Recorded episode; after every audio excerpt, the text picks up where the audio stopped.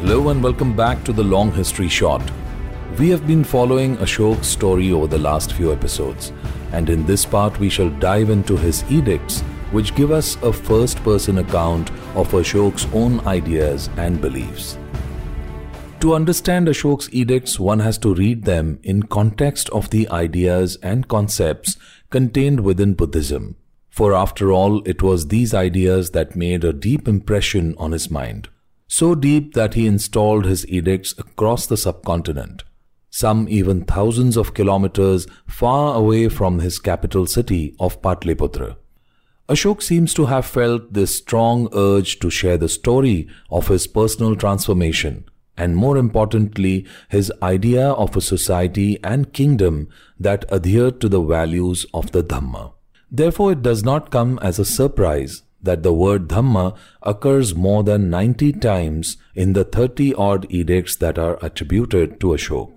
Even the composers of the Rig Veda have used the word Dharma more sparingly than Ashok has. Ashok makes references not only to the Dhamma but also to Buddhist texts, like in that edict at Bairat, Rajasthan. He makes inscriptions in places where he donates to the memory of the Buddha and also other significant personalities from Buddhist history, such as the monk Kanakamuni. In these pilgrimage sites, Ashok even donated pillars and stupas to honor their position and the role they played in the spread of Buddhism. No wonder that his patronage continues to be celebrated in Buddhism and especially in the Buddhist legends that were written centuries after him. What distinguishes Ashok is that unlike many rulers in history who sometimes took up a new religion and then turned into zealots who thought nothing of expanding their kingdoms under the banner of a holy war. Ashok did something entirely unique instead and which was unprecedented and never again repeated after him in history. In place of deploying force to convert his subjects to the king's new faith, Ashok engaged with them through a series of messages that he published on large stone surfaces and pillars. These inscriptions, known as edicts, spoke of his own transformation and the principles that seem to have stood out the most to him from this new order. Kindness towards all living beings, generosity, limiting expenses on fruitless rituals and festivities. These were some of the core beliefs that the Buddha had preached and Ashok carried forward his message to the people within and even outside his borders. Ashok instructed his governors and in some cases even the heads of the Buddhist Sangha to be liberal when it came to accepting diverse views from within the Sangha and even from those belonging to other sects and religions. He comes across in the edicts as a sensitive ruler who felt a moral responsibility to make such changes happen in society and to make these new concepts more acceptable. He chose to lead by his personal example. Let us look at some early edicts of Ashok that speak about his own journey of transformation. He refers to this journey as Pakanta in Prakrit or Prakranta when translated into Sanskrit. This particular edict that is known in history as one of the minor edicts tells us a lot more about Ashok's initiation and his journey as a Buddhist. The original edict in Ashok's own language goes somewhat like this. Devanam piye ah, sati rekani adhatyani vasani yau sumi upasake, no chubadham pakante. Sauvachare satireke yau me sanghe upeti, बाधम चमेम पकंते से इमायम वेलायम जम्बू दीपासी अमीसा देवा समणा माणुसे ही। से दाणी मीसा कटा। पकमस S फले no ही इयम महातेने व चकिये पपोतवे। खुद्दके न P पकममिने न विपुले P चकिये स्वगे अराधयितवे। एताय च अथाय इयम सावणे, खुद्दका च उदारा च पकमंतुती અંતાપી ચ જાનંતુ ચિરથિતિકે ચ પકમે હોતુ ઇયમ ચ અથે વધીસિતિ વિપુલે ચ વધીસિતિ દિય ધિયમ પી ચ વધીસિતિ I'm sure that was totally incomprehensible because, after all, what I just read was a 2300 year old language, and this has survived only thanks to Ashok's edicts. So let me break that down and translate line by line so that you can understand what Ashok was attempting to share with his audience. Devanam Piye Ah. This means Devanam Piya, which is Ashok's name, says thus. It's a very typical way in which edicts used to start in those times, not only in India but even in faraway places like Babylon, uh, West Asia. Most of the edicts that were written by rulers like Cyrus or even those who came after him always used to start by saying, The king so and so says thus. Ashok follows in the same tradition and says, Devanam piye ah. Satirekani adhatyani vasani yav sumi upasake. This means a little over two and a half years ago, I became an upasak. Nochu badham pakante. But my initiation did not progress much. Ke yav me sanghe upeti, badhau chame pakante. A little over a year ago, after I entered the Sangha, the progress of my journey has taken place. Now, these are two important terms in the opening lines of the minor edict. The first one is upasak. Unfortunately, it has been loosely translated by most of the early historians as a lay follower or novice, which grammatically isn't incorrect. But in the Buddhist context, the term upasak gains far greater significance than just a lay follower.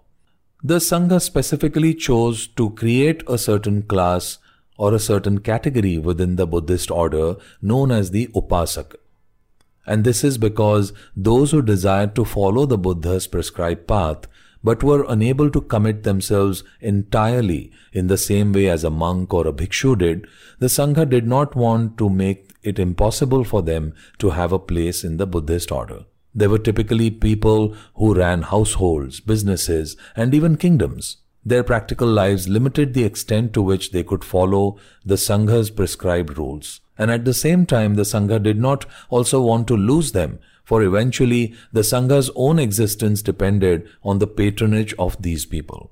Therefore, the idea of an upasak was floated, and those who chose to follow the Buddha's Dhamma without entering the Sangha on a permanent basis could excuse themselves from some of these rules which were practically impossible for a householder to follow. However, there were some basic rules such as showing kindness towards all living beings, being generous towards the needy and the learned, learning and acquiring wisdom, and so on. The upasaks were also welcome to spend time within the Sangha if they wished to learn from one of the teachers, and they could do so for the time that their busy lives permitted them. The same was applicable also to the upasikas or the female followers. Usually these were women who followed their husbands on this path, but there were also women who independently chose to become upasikas. Therefore, when Ashok says upasak, he refers to having taken up the Dhamma as a proselyte who would do all the things that were possible within the realms of practicality and as prescribed for an upasak. The second term that has gone a bit badly translated is pakante or prakranta in Sanskrit. This has often been read as zeal, which brings out a feeling of passion, fervor, or even blind commitment to a faith. However, prakranta has a different meaning. It means the commencement either of a journey or a brave undertaking, or it means the initiation of something. In Ashok's case, perhaps Prakranta meant the start of his journey as an upasak. Therefore, when Ashok says, My Prakranta or my Pakanta did not increase or gather pace, he is trying to say that he could not bring himself to commit to the vows of an upasak quite easily. However, he adds that after he entered or stayed in the Sangha over the last one year, his journey made more progress. Maybe he was trying to share the challenges that anyone else would also encounter once they chose to follow this new Dhamma.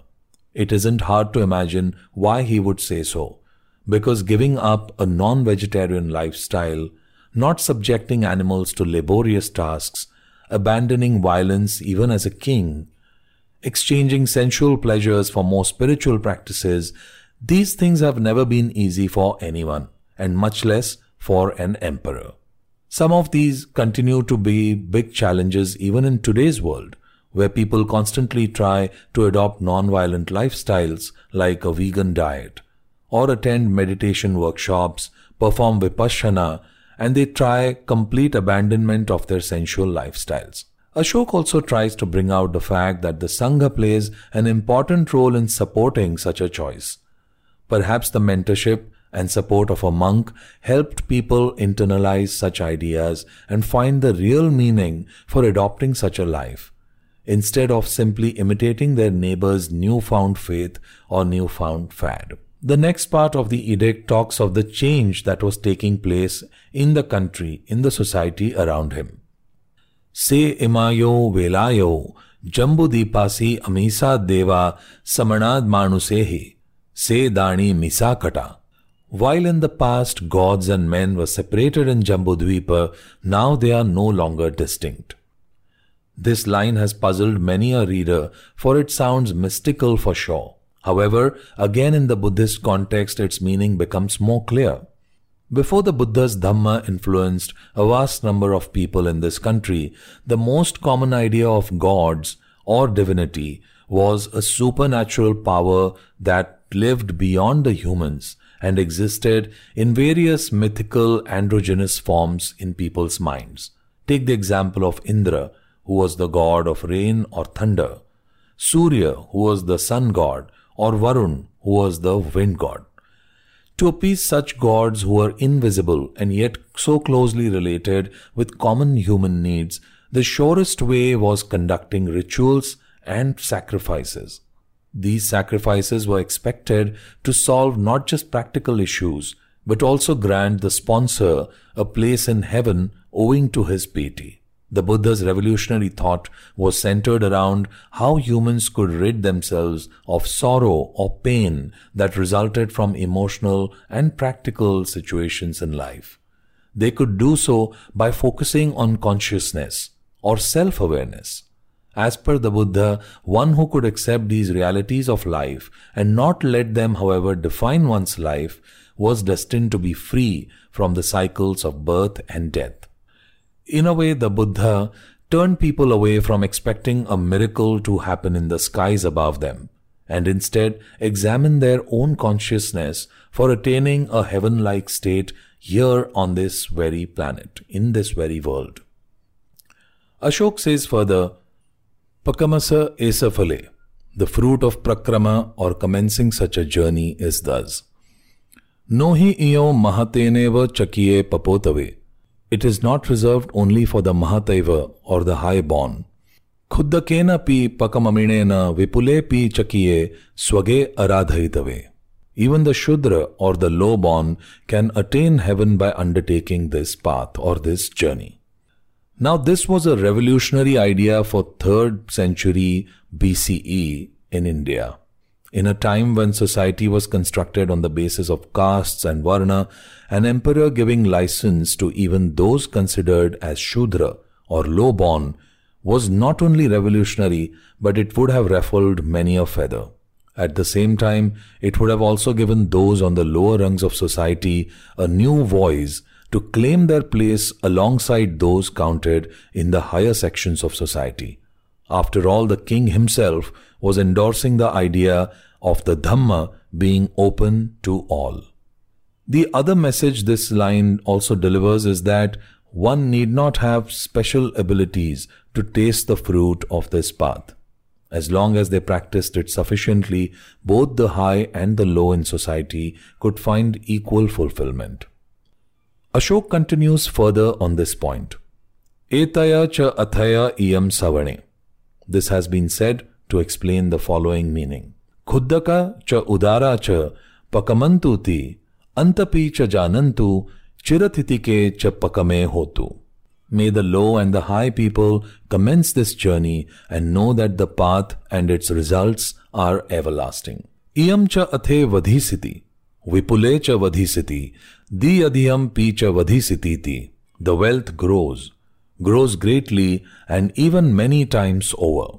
Here the reference to wealth is not literal, but seems to point to the spiritual transformation that one can enjoy by undertaking such a journey. Ashok probably also meant to distinguish it from the material wealth that was otherwise the common objective. Amongst Ashok's early edicts are also a set of inscriptions that were discovered in the Barabar caves in Bihar. These caves were inhabited by Ajivik ascetics, but despite the animosity or disagreement between the Buddhists and the Ajiviks, Ashok's inscription here talks about him having donated these beautifully sculpted caves to the Ajivik sect. One of the edicts is by someone from his family, it is not clear if it was one of his children or wives, but they also talk of donating another cave to save the Ajivik ascetics the inconvenience caused by rising levels of water during the monsoons. This early edict tells us that while Ashok had become an upasak or a new follower in the Buddhist sect, he did not hold anything against other sects and was still donating openly to these faiths. At some of the sites, the scribes who inscribed this upasak edict have also left behind somewhat of a riddle. They have used numerals to write the number 256, which is one of the first instances as well of numbers being found in an Indian script. But what isn't clear is whether they meant that Ashok made these tours or these pilgrimages 256 years after the Buddha, or whether Ashok had been on tour for 256 nights. Most scholars agree with the latter, but this still remains open to interpretation. What it does tell us is that Ashok was making a tour of his kingdom while these edicts were being inscribed. Moving ahead in the next episode, we shall talk about how Ashok gradually transformed his ideas into actions and starting no further than in his own household. So look forward to the next chapter in Ashokan Edicts on the long history short until then, goodbye, keep listening, keep exploring.